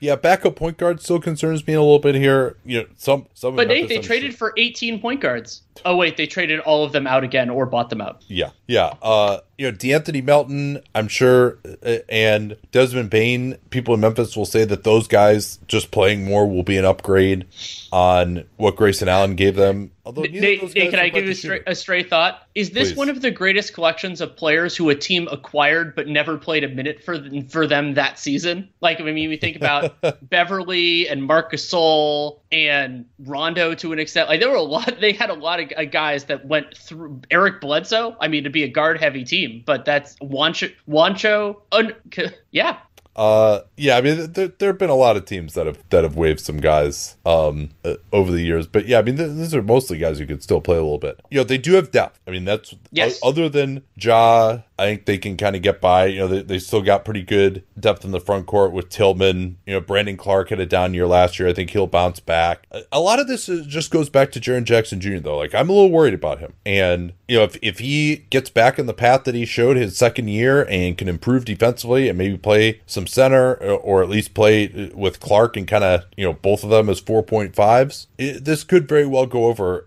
And he's one of my most intriguing players uh, of this season. And you know, the whole future of Memphis's franchise is going to be altered, I think, by what he does this season. Also, if they try and play Ziaire Williams or Jarrett Culver at all, like that's going to kill them. But they don't need to play those guys. It'd be interesting to see how many, if any, entitlement minutes they give to Ziaire Williams. So I don't feel strongly about this under, but I, I think I am going to go there. Uh, and I also just think that like some of the teams in the East are better this year, so uh, that's part of it uh, as well. I think that the just the overall league's gonna be a little bit higher quality this year. Uh, they had pretty good health last year, other than Jaren. But again, don't feel strongly. Let's move on. Let's move on to the Los Angeles Lakers. The Lakers last year went 42 and 30. They had the differential over an 82 game season of a 48 win team, but they also had significant absences from LeBron James when we played in 45 games and Anthony Davis when we played in 36 and they missed a lot of time concurrently. A lot of guys out, a lot of guys in. I'm not going to go through all of it because they're not going to do that. And so Vegas thinks they're going to be slightly better than they were last year. A 51.5 win team. How do you feel about that? This is one of my best bets for the over. And a big part of that is some of the recent reporting by Jovan Buha that he expects Anthony Davis to start at center. And that to me is going to make this Russell Westbrook thing way more tenable than it would have been playing a, uh, another center. I like their depth more than I did last year. I do expect them to take a little bit of a step back defensively, but now that they have one of the best defensive centers in basketball playing center instead of uh, parading around on the perimeter and they'll play LeBron at the four, I think they'll uh, probably Ariza, I think, is going to start as a three, either he or Bazemore. If Ariza Ariza starts at the three, and that's a very good defensive front court. Westbrook, not very good at the one. They, they'll have to play someone at the two is not going to be too good, I don't think, uh, defensively. But I think they're still going to be a, a, top 10. I think they'll be top 10 on both ends. Uh, you know, AD and LeBron are going to be pretty rested. Uh, these guys, when they were healthy last year, were world beaters. And then AD went down, and then LeBron went down. And so, unless you're going to bet, I'm not going to make my bet on the basis of AD and LeBron just not playing that many games. I think those guys, uh, LeBron in particular has largely been healthy throughout his career, though he's I know he's had some struggles. But those are those are both very acute like collision injuries, not kind of wear and tear stuff that he suffered with that groin and then in 2019 and then that high ankle sprain in 2021. Yeah, he's 37. Uh, also, I just think that AD is going to play much better this year. Like he had a bad year last year, even when he when he was out there, in part because they have another center out there. I think he's going to go crazy. Uh, I think Russell Westbrook is going to set him up pretty nicely as well. I think they're going to run a lot, uh, and I, I, just think they're going to be really good. I, I, this might even be one of my best bets. I've been conflicted on the Lakers a lot. I mean, but I think the way to distill how I feel about them is that I'm a lot less sold on them as a playoff team than I am as a regular season team, and this is entirely a regular season exercise. And part of what makes while I have a lot of criticisms of, of potentially Russell Westbrook's fit with the Lakers as a 16 game team, as an 82 game team, one of the important benefits that he brings is that he raises their offensive floor, particularly when LeBron James is off the floor. And yeah, last year, maybe I, am still,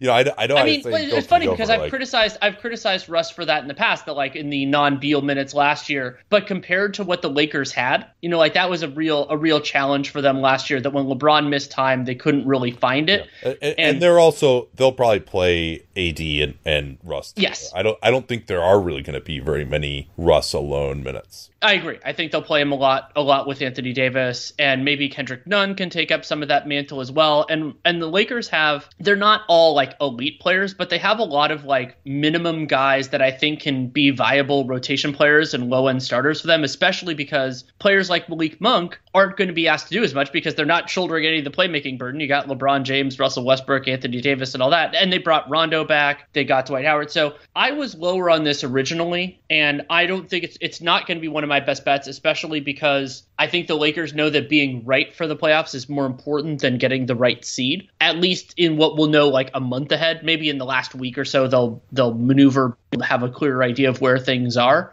But they're still more they're they're talented. They're, and i mean i also frank vogel did a lot to convince me that defensively he's got the goods. And that i mean last year when davis was out and montrezl harrell was their starting center the lakers still stayed afloat defensively, and they did have opponent shooting luck. You know, opponent shot 36% on threes. That was the fourth worst in the league, but they also were missing their best defensive player for more than half of the season. So I've, if I'm going to choose which way those two forces are going to go, I'm going to choose AD playing more as being more important. All right, so you're going with the over of I am. one and a half as well. Yes, but I'm less enthusiastic about it than you. We can move to their brethren for now at Staples Center, the LA Clippers. The Clippers last year, I mean, we could talk last year isn't as relevant, 47 to 25 at the differential of a 57 win team. However, Kawhi Leonard is going to miss a lot of the season. We don't know if it's going to be all. I, I, think that the lack of clarity on which kind of ACL surgery he had is to me an indication that he didn't have the good kind because if it was the good kind, I think they would have been shouting it from the yeah. rooftops. And, and, Law Murray, some of his reporting has been of that tenor as well. Exactly, and yeah. and uh, so, although I mean the the rooftops, eh, I wouldn't say that because there Kawhi is just weird. He doesn't want anything about him getting out. True. any tenor. So I I think that it's fair to think about the Clippers as being okay at least in the regular season because if Kawhi plays, it'll probably be extremely judicious and extremely limited. How are they as a non Kawhi team or a barely Kawhi team over the course of the season. And Vegas set the over under at 44.5. And I think this is a very well set line for how good the non Kawhi Clippers could be. Yeah, if, if you told me that they were going to be able to put the same group out there that they put in the playoffs that just kicked the shit out of the Jazz and they're going to play Marcus Morris at center all the time, like those guys would be, and obviously that Reggie Jackson was going to play the same way, then yeah, I think that's it's clearly more than a, a 45 win team. Um, they're not going to be as good, obviously, as they were in the playoffs. We still know nothing about Serge Ibaka, you know, and no news is eh, probably generally bad news, at least in his case. You know, I think Zubac is a nice starting center, though. Can they get as much out of Batum as they did last year? And and you know, Morris started the year unhealthy, and that's why Batum actually got that starting opportunity. Terrence Mann is going to play more. That's probably a good thing. I mean, I think their defense can be right about where it was last year. Um, Kawhi yeah, Leonard also an overrated regular season defender. Probably true. Uh, Patrick Beverley didn't play that much for them last year. Uh, Eric Bledsoe, his shooting is a problem, which Beverley's is less of a problem, though still slightly a problem. Uh, but he'll probably play more. You know, Bledsoe has actually been pretty healthy the last few years. Paul George, I mean, that's a question. You know, how, what these guys are going to do when Paul George potentially misses games. Uh, you know, and he's had these nagging issues with his shoulder and his toe last year. Um, but they got they still have pretty decent depth anyway. I would say even uh, and particularly if Ibaka comes back, you know they they go you know small forward. They're a little light, but not too bad. So I, I think I'm going to hit the over on this one. I, I think uh, you know Ty Lue is a, a, solid coach. Maybe not as much in the regular season, uh, but yeah. I guess the other thing that comes to mind though too for me is if there is like a light at the tunnel that Leonard is going to come back, it seems like they would play better than if they know he's not coming back. Yeah, and, and, and the Clippers could also be um, they're a, I wouldn't say they're the best buyout destination just because I I mean I guess if Kawhi Leonard if it looks like he's going to return, then maybe they move up on the list. But they do have minutes to offer for some of these wing type guys. But also the Clippers have really good, credible depth at the other spots. You know, at the at the bigs, I really like Zubac and Zubac and Ibaka when he's available. And you know, if they need another backup center, okay, that's fine. And you brought up small forward, but I mean, we don't know what they can get from Justice Winslow. But I think that he can. You know, if the idea is he can be your fourth forward, okay, I think that I think that's fine. They can get more from Terrence Mann, maybe some more from Luke Kennard. And I'm I, so I'm going over as well. I I think I might feel dumb in like February if Paul George has missed some time and they just don't have quite enough, and maybe they're just kind of waiting, waiting. This is a gap year for them. Kawhi signed a long term contract. It's not like they have to do this year to convince him to come back for another two three years. But I also think Ty Lue's a good coach, and you know I, I think that if you know you look at what a 45 win team looks like, that's roughly what the COVID COVID and injured Boston Celtics were last last year. That's you know that's a little bit worse than what Portland was last year, and I think this Clippers team can be that. Ooh. I'm I'm wavering a little bit. So am I. Uh, uh, because net rating with Kawhi Leonard off the floor last year negative zero point one. Um, during the regular season, they really were only any good when they had both Leonard and George on the floor. Now they had a billion absences last year. Like I think this is going to be a more normal year for them. but uh, there is, I think, a concern. You know, some of these great playoff performances they had, like Reggie Jackson in particular, uh, as as a guy like you know, yeah, if he's if he's going to play the way he played in the playoffs, sure, sign me up for the over. Is he has he earned the right to really, you know, if they give him the ball as much as they did in the playoffs last year, is he going to perform similarly? Like, do do I want to count on that? I mean, he was unbelievable in the playoffs. Like, I don't think that means nothing, but also he was a guy who was on a minimum contract for two years in a row, basically before this. So, so here's the question that I'm grappling with. Let's say the Clippers have a home game against a middle of the road like the Pacers or the Bulls next year, do you think they win that game? A home game? Yeah, sure. And then if they have a home game against, let's say, like the Dallas Mavericks, do you think they win that game? Yeah, it's probably a toss up. Because then, so like, I guess this means it's a good line. Like, that's kind of where I was too. It's like, okay, I think they should be able to handle the decent teams when they're healthy or healthy ish. Ugh. I, I, mean, 45 wins, though, in the end, that's probably pretty low. Uh, that That's just a low number. Like, Paul George is still a really good player. They have good depth. I think their defense. So, so here, let, let's break this down. Try one more way to do this. I'd say offensively, you know, I'd still maybe have it in the top half of the league, just barely, you know, kind of the 12 to 15 range. And defensively, I think they could be a little bit better than that. I think they could be kind of the lower end of the top 10. Like, I, I think that's really going to be the question is like, how are they going to defend this year? And I think Zubac is an underrated rim protector. You know, I think they can do some switching. They've got some depth. Um, you know, so yeah, I mean, it's.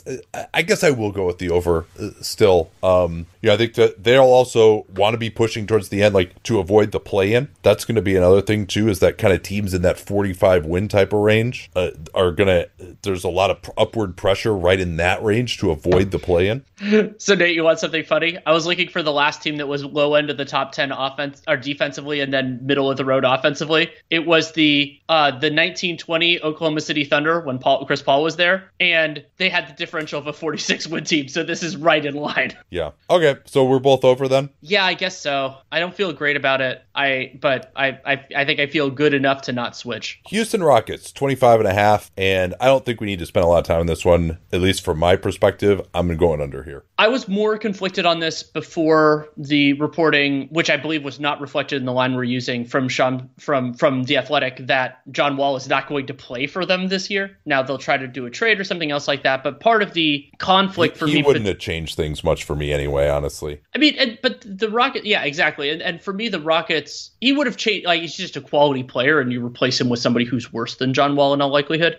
But for me, it's the organizational pressure is that the Rockets they have young guys. They have, they you know they have these four first round picks that they're probably going to try to play all four of them meaningful minutes. But then they also have other young dudes, including they have Kevin, their pick as well, including year, Kevin Porter. They have their own pick. Like there are all these huge levers that are going in the that are going in the same direction, and that is you know like it's these next two years that Houston definitely has their own first round pick. I mean, at least as of now. Um, I guess they technically have the right to swap next year with the Nets. They're not going to do that.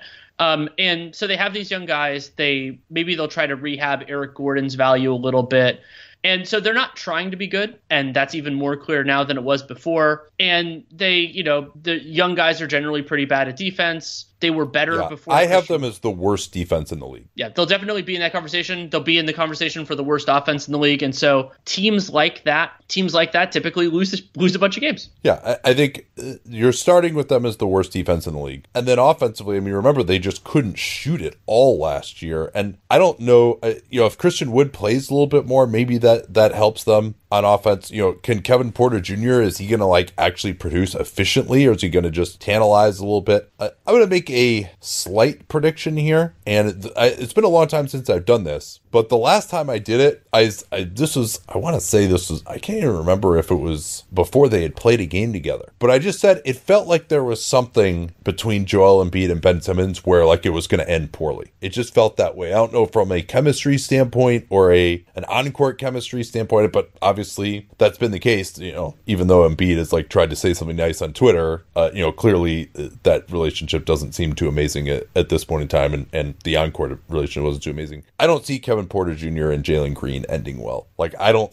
I don't see a future. And maybe I'll be wrong about this, but I just think KPJ is is too volatile and too ball dominant I don't think that he and Jalen Green are going to play well together. Uh, you know, I think Jalen Green is going to be better than him. He's going to need to have the ball more. KPJ doesn't seem to like be particularly stable uh, as well. So, uh, but for right now, those two guys apparently are going to start in the backcourt, and they feel so strong about. It, they don't even want John Wall playing at all because they want the, Kevin Porter Jr. to be given the keys to the franchise, and it's just gonna. I think it's gonna be a little weird when like Kevin Porter Jr. is maybe taking more shots this year than, than Jalen Green. But that that's an aside. That doesn't really have much to do with their over under this year. But you know, I don't think that KPJ or Green is going to be able to be particularly efficient. I don't see Eric Gordon playing much for this team. Uh, he'll probably get moved. Danuel House is probably going to get moved. Shit, Daniel Theis might even get moved. Um, or or gonna, Christian Wood, depending. Yeah, you know, I mean, Wood that that could be interesting too. Uh, will be extension eligible next offseason, but maybe looking for a bigger deal than the max extension that they can offer him. There's going to be a lot of people trying to get theirs on this team, and they don't really have anyone who can make a shot. Like they didn't fix that particularly either. So I think they're going to be you know a pretty bad three point shooting team uh, again. They just don't have any real like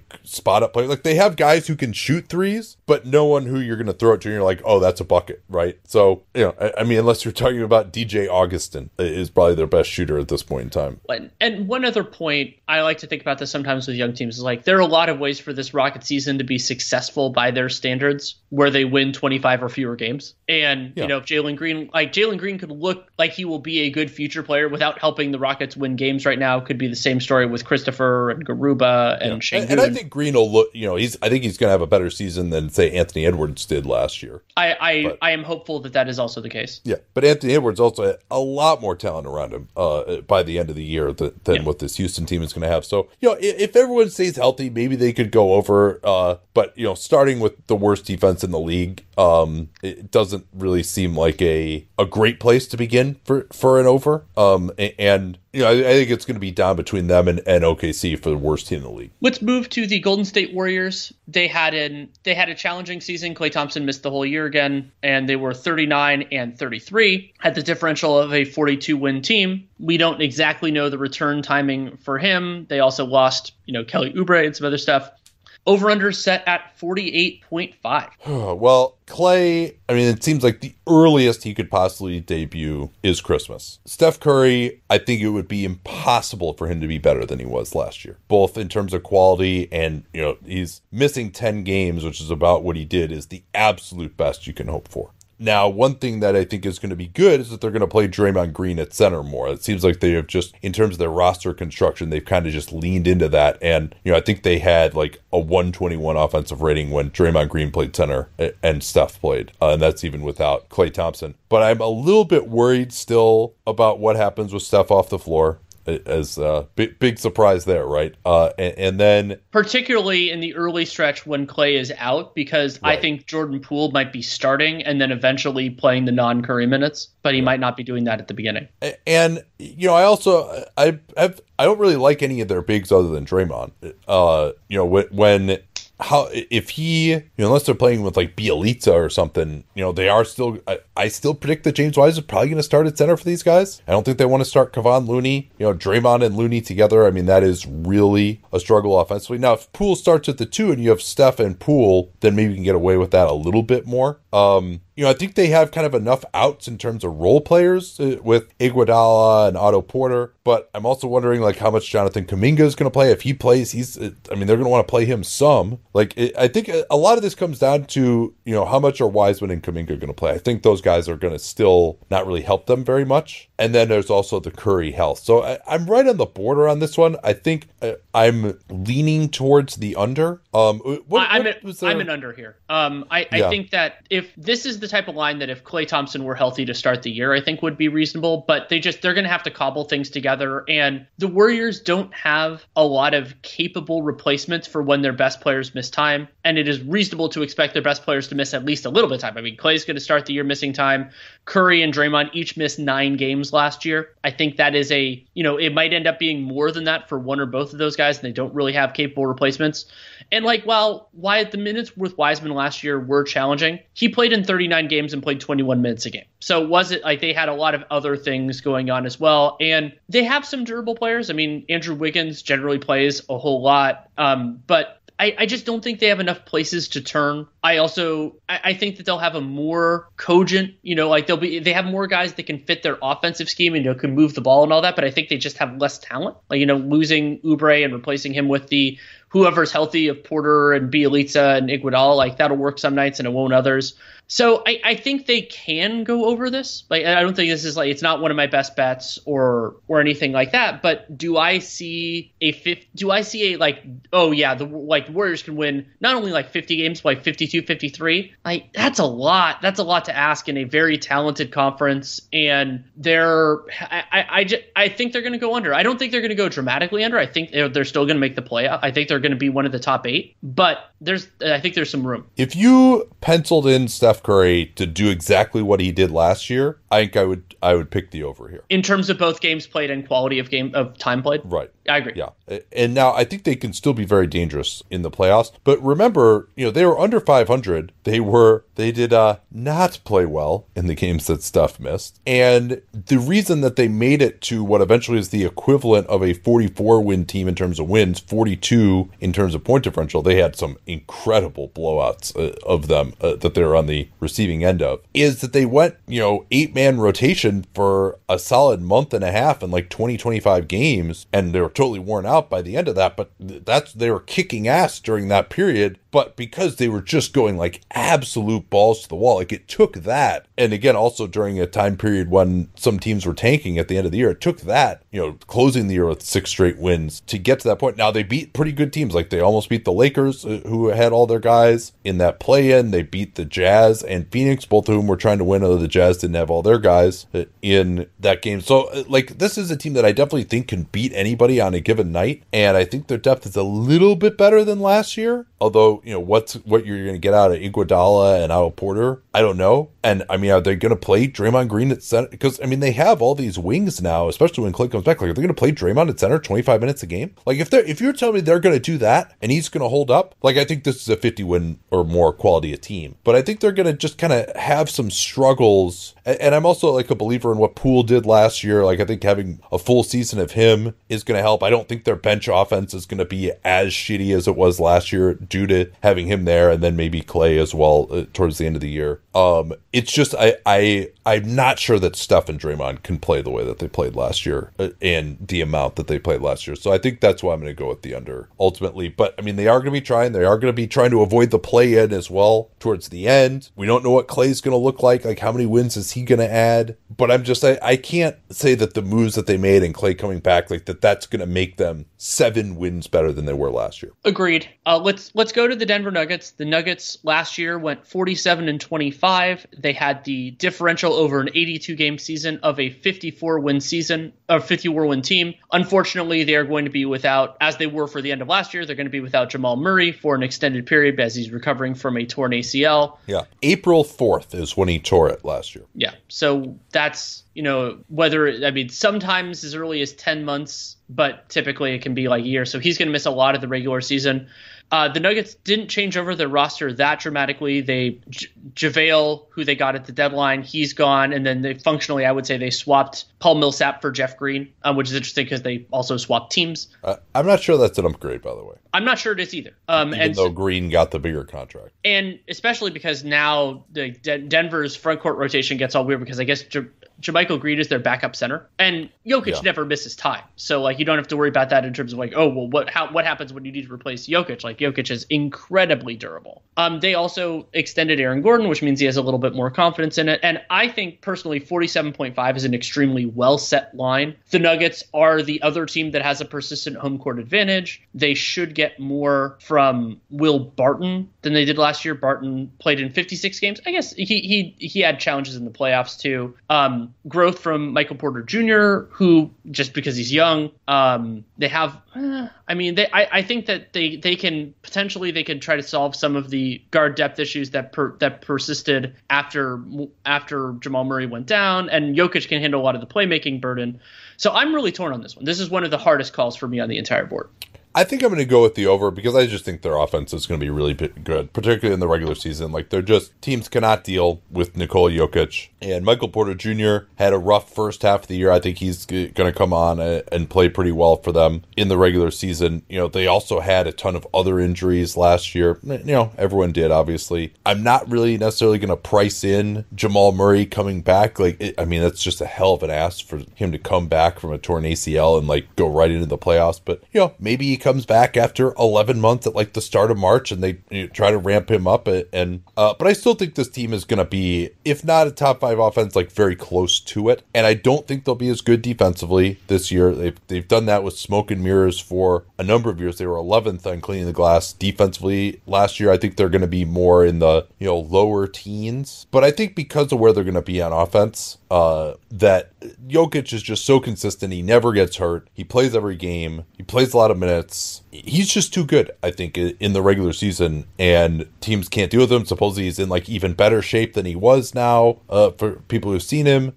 I'll go with a tentative over here, uh, just because I, I think Nikola Jokic is just that good. Yeah, I, am gonna I'm gonna go over as well, and it's because not only because of how good Jokic is, but be, that durability that you mentioned. And so, yeah, this team would have huge problems offensively if Jokic were to miss any time. And it's, of course, possible, but he has been so remarkably durable. You know, he's 80, 80 games, then 73 in a COVID shortened season, then 72 in a COVID shortened season. Like, that's pretty incredible. And playing significant minutes, as you said. And Mike Malone is a is a good coach. I think he's going to be able to make some of this work defensively. And I am worried when while Murray is out in the non the non Jokic minutes, like can they cobble it together? But I also think that if they can, you know, with Campazzo and with Will Barton and maybe if, if he plays well enough, Bones Hyland, some of these other guys, I think they can they can cobble together enough to make it to make it work. And 48 wins is a pretty high bar. Like that's there are good teams that don't get that, but the Nuggets the Nuggets are I I I don't don't feel confident in this one, but I do think I, am more. I would feel. I think I would feel worse. Like I, some of the thing, one of the things I do in these circumstances, I game it out. Like, okay, we flash forward to March. Do I think that if I go under or over, that I'm going to be feeling worse about myself? And I think it's if I went under. So I'll go over. Yeah, I agree. I actually had one more question I want to ask you on Golden State that I have my notes here that I sure. skipped over. What do you see them ranking offensively and defense? Interesting. So uh, defensively, I think they have they have plenty of talent. They were fifth last year, and I, I, my instinct is five might be a little bit rich, but I think they'll be top ten. Yeah, I, I mean, I don't see a great. I see Miami and Milwaukee as like kind of the two best defenses. Although even Milwaukee without PJ Tucker might be a little bit worse. Um, and then you know I've got like Utah, Golden State, New York, Philly, Boston, Lakers as kind of that next group. And I think I would put the I, Warriors. I think the there. Spurs might be in there for the record. Yeah, yeah, Spurs might be in there. Toronto might be in there. Memphis might be in there as well. Um, you know that gets down to eleven teams now that that I've mentioned. So you know I think Golden State could make it into the top five again. Uh, depends uh, again what they get out of Draymond, right? I mean, in the games when Draymond is healthy and playing a lot of center and Steph is healthy, you know I think that's a fifty win type of team. It's just uh, how good can they continue to be at their ages and how many games can they play and how many minutes can they play and and how many minutes can they play in all out mode, really, you know, trying to win games the the best way that they can, which is playing small. Um, all right, but let's uh Denver we both went over. Let's finish up here with Dallas. And this was my thought on Dallas. Their line is 47 and a half. And last year, the Mavericks went 42 and 30. They had the differential of a 47 win team over 82 games. And they changed their head coach. They went from Rick Carlisle to Jason Kidd. And in terms of health, like Luka didn't miss much time, but Porzingis missed a ton of time. They uh, Richardson missed some, and they basically swapped him for Reggie Bullock. Kleber missed a bunch of time. So again, I think you know to this to me there are a lot of parallels between this line and the New Orleans line, where it's like I think there are lots of reasons to think that the under might hit, like that it might not be as as rosy a circumstance that things should work out. But what would make it go over is the is improvement in superlative play of their young star. Everything about this makes me think over, except for one thing. Jason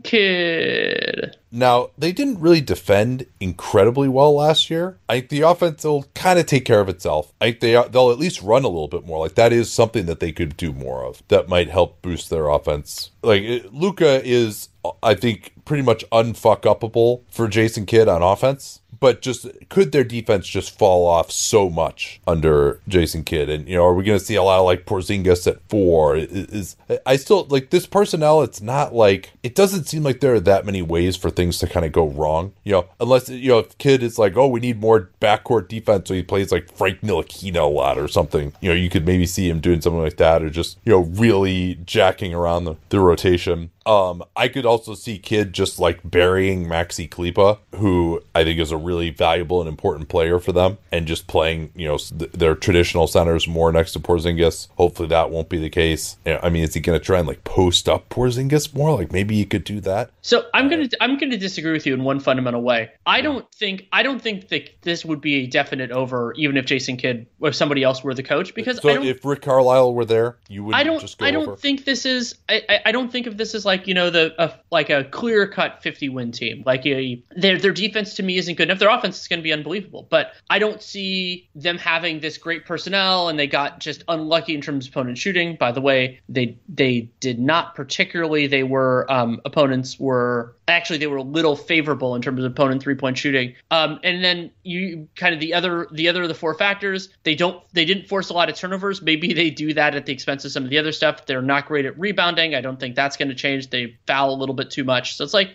I, I think that their defense is going to be is is going to struggle again, and they'll be great offensively, and maybe they'll even be greater. Um, yeah, and they're only eighth on offense last year. Yeah, and so that's that, very disappointing to me. A, a slight improvement there could be um, a slight improvement there could make more of a difference than a, a slight. I mean, they, they really just as a team struggled to shoot the ball from three last year. Mm-hmm. So I, I I'm under here, um, and I think I'm more more confident in it than than you are in, in, either direction. Just because I mean, and the other part of it, like doing them right after the Denver Nuggets, is that Luca Luka is a great player. I trust that he will be fully available a little bit less than I do with Jokic, just because Jokic has more of a track record with it. And if he misses ten games, then I think they're pretty screwed in those ten games because this is still an incredibly heliocentric team. And like I, I think I I don't I think they are pretty close to unfuckable fuck upable when Luka plays on offense. But defensively, part of what bothered me the most about Jason Kidd was that he didn't do a good job adjusting his scheme to his personnel and their defense that's a real problem for them. Like if they try to do something switchy for some reason uh, like the supplemental rim protection and everything else. And as you brought up the idea that if he plays the wrong guys like there are ways to play the wrong guys in this team and have it not work. Yeah i just think luka is too good. I think porzingis is going to be better than last year. Like he can't possibly be as bad as he was defensively he started showing a few signs in that clippers series. And i do think kidd'll be a better coach than he was in Milwaukee. I'm going to go with the over. And for now we have our third disagreement, but now before we before we kind of do the big picture stuff, you need to make your decision on the Oklahoma City Thunder. 22 and a half, man. So, I was kind of thinking this. Uh, I mean, if you just look at what some of these lines are, right? Like the highest there's only two teams that have over 51 and a half, which is Brooklyn. That's it. Brooklyn is the only one that's oh, oh Brooklyn and Milwaukee. Yeah. So, and you've got OKC, Cleveland, Detroit,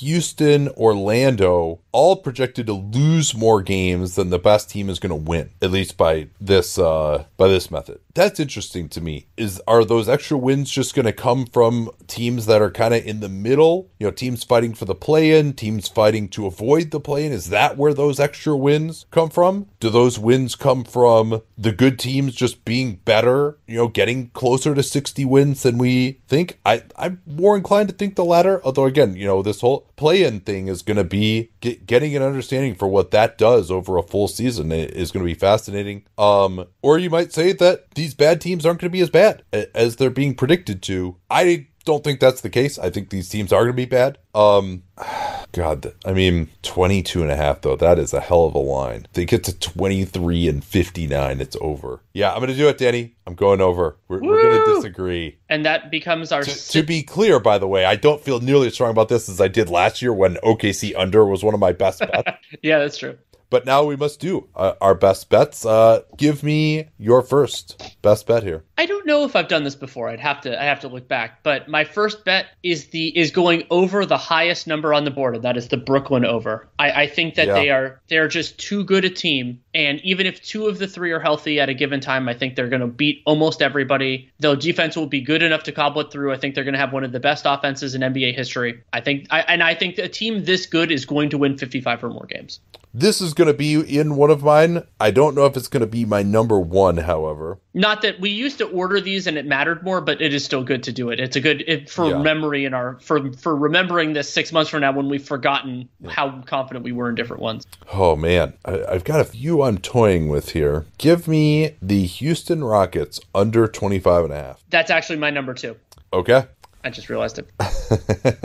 I put everything in the wrong column. Yeah, Houston. Houston's under, and it is a little bit of a version of dirty, just because this has moved since since the line was made. But I mean, I would. Oh, I has it? What is what is it now? No, no. I mean, I'm saying it should have because of the John Wall news. Like I, that seems like something that might have. No, I haven't seen it move anywhere. To, to Oh, clarify. okay. Um, I've been keeping a close eye on it, but like I was under even before that happened, so it just made me more confident in it. Okay, so that's your second uh, as well. I like the Lakers over 51 and a half. Nice, and that is I like that you picked that because that is not one I'm picking for a best bet. I I, I, I picked the over along with you, but I I'm not picking. I mean, they have their defense should be good, the offense should be good enough. Like one of the things that you and I I think overall, like when you that's actually a good big picture thing, we can talk about briefly as I'm thinking about it. When you look at it, okay, so there were I believe there were six or seven NBA teams that had an over under set at 50 wins or above. You and I picked the over on every single one of them except for the Philadelphia 76ers, be, partially because of the uncertainty within that organization. And I think part of what we're betting on is that the best are still the best. Yeah, so yeah, that's that- really interesting. That's that's definitely interesting. Yeah, I mean, Phoenix was another one that I probably I would say Phoenix maybe is the other one that I'm least confident on in those uh those over 50 win teams. Okay, Okay, so my- my, turn. Well, here it's, it's my turn here. I, I'll, I'll go first this time. Um.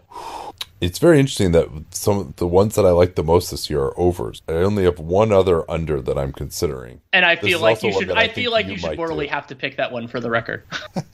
Although, I- as we started to go through the analysis, I part of the theory for the Bulls of why I thought they were going to be terrible, I backed off that a little bit because I didn't think that their bench defense would be as terrible as their. And also, we thought Markkanen would be back at that point too. Then they traded him for Derrick Jones Jr. Uh, I don't think their bench defense is going to be as terrible as uh, their starting defense, and so that might uh, lead to them overall being a little better on defense than I thought, and not just like you know a guaranteed bottom five defense was kind of how I was thinking of them at first before I really went through it. But I'm going to change up here and give you the Washington Wizards over 33 and a half. Nice. Uh, that was one that I seriously considered. I think that they'll be better than this, but the potential of Bradley Beal things going off off the rails. It's a good one. It's one that I seriously consider for my top five. It ends up not making it in, but I'm going with kind of a you could call it a similar one conceptually, and that's the San Antonio Spurs over, where I just I just think Another they're I was considering. I, I think well. they're better than this line. I think they're they're a low mid 30s team, and I don't see them as a mid 20s team. So I'm that's one of my best bets. All right, how about yeah? I guess I guess I got to get that Brooklyn over. I felt pretty good about that one. Let me get that one in there for for my fourth. What's your fourth? Utah's over. That's another Yeah. a good team, home court advantage. Had had some time missed due to injury last year. Gobert has been pretty durable too, so his so the defense should be able to hold together. So here's what I'm considering. On my, I, I usually won't say this, but I'll, I'll throw out who what I'm still considering. Utah over would be another one for me. San Antonio over would be another one for me. And Danny, there is one other. Dare I say it? Given our impeccable record of picking the under for this team every single year, I'm considering the New York Knicks over 41 and a half right now. Well, if That's this affects lot. your if this affects your decision, I'm picking the Knicks over as my fifth. so now I'm there. If you want me to face the face the brunt of that, if it goes under, I can I can handle it myself. But you make your own decision. That was No, that let's, was let's. I was between that and Portland's over. Those were the two that I was. Oh yeah, let's uh let's do it together, Danny. Let us let us cast our lot with the New York Knickerbockers. Actually, you know what? No, I'm sorry. I got to do the Utah over. That that one's way better. Sorry, dude. That's fine. Right. I'll be I'll, I'll be I'll be there on my lonesome.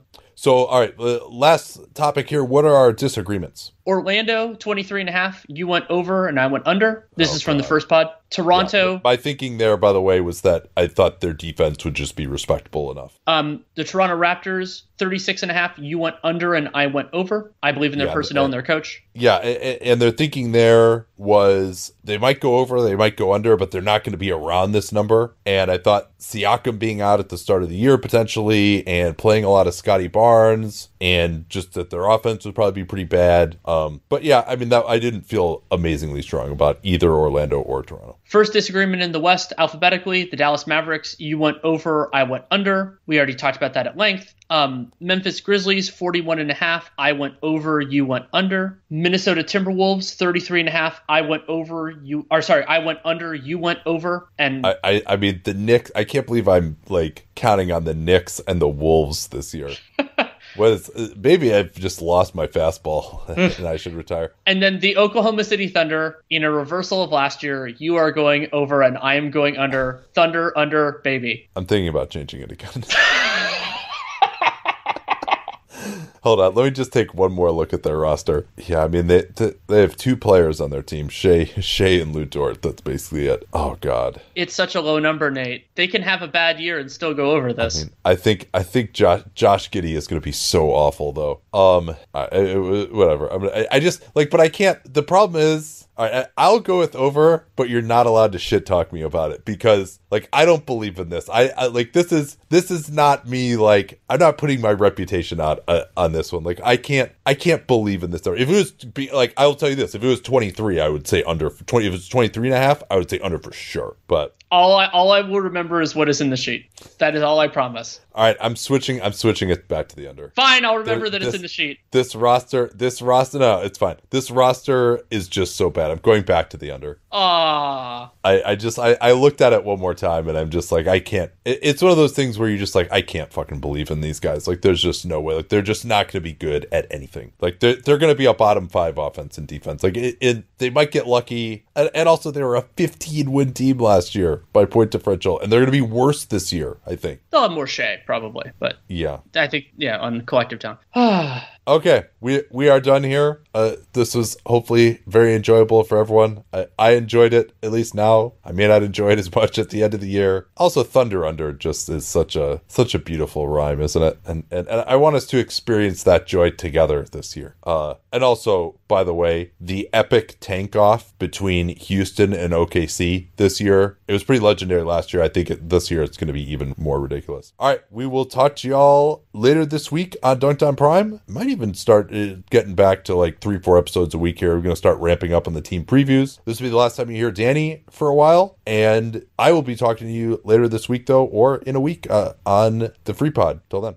At Bet365, we don't do ordinary. We believe that every sport should be epic. Every goal, every game, every point, every play. From the moments that are legendary to the ones that fly under the radar. Whether it's a game-winning goal in the final seconds of overtime or a shot on the goal in the first period. Whatever the sport, whatever the moment. It's never ordinary at Bet365. 21 plus only. Must be present in Virginia. If you or someone you know has a gambling problem and wants help, call 1-800-GAMBLER. Terms and conditions apply.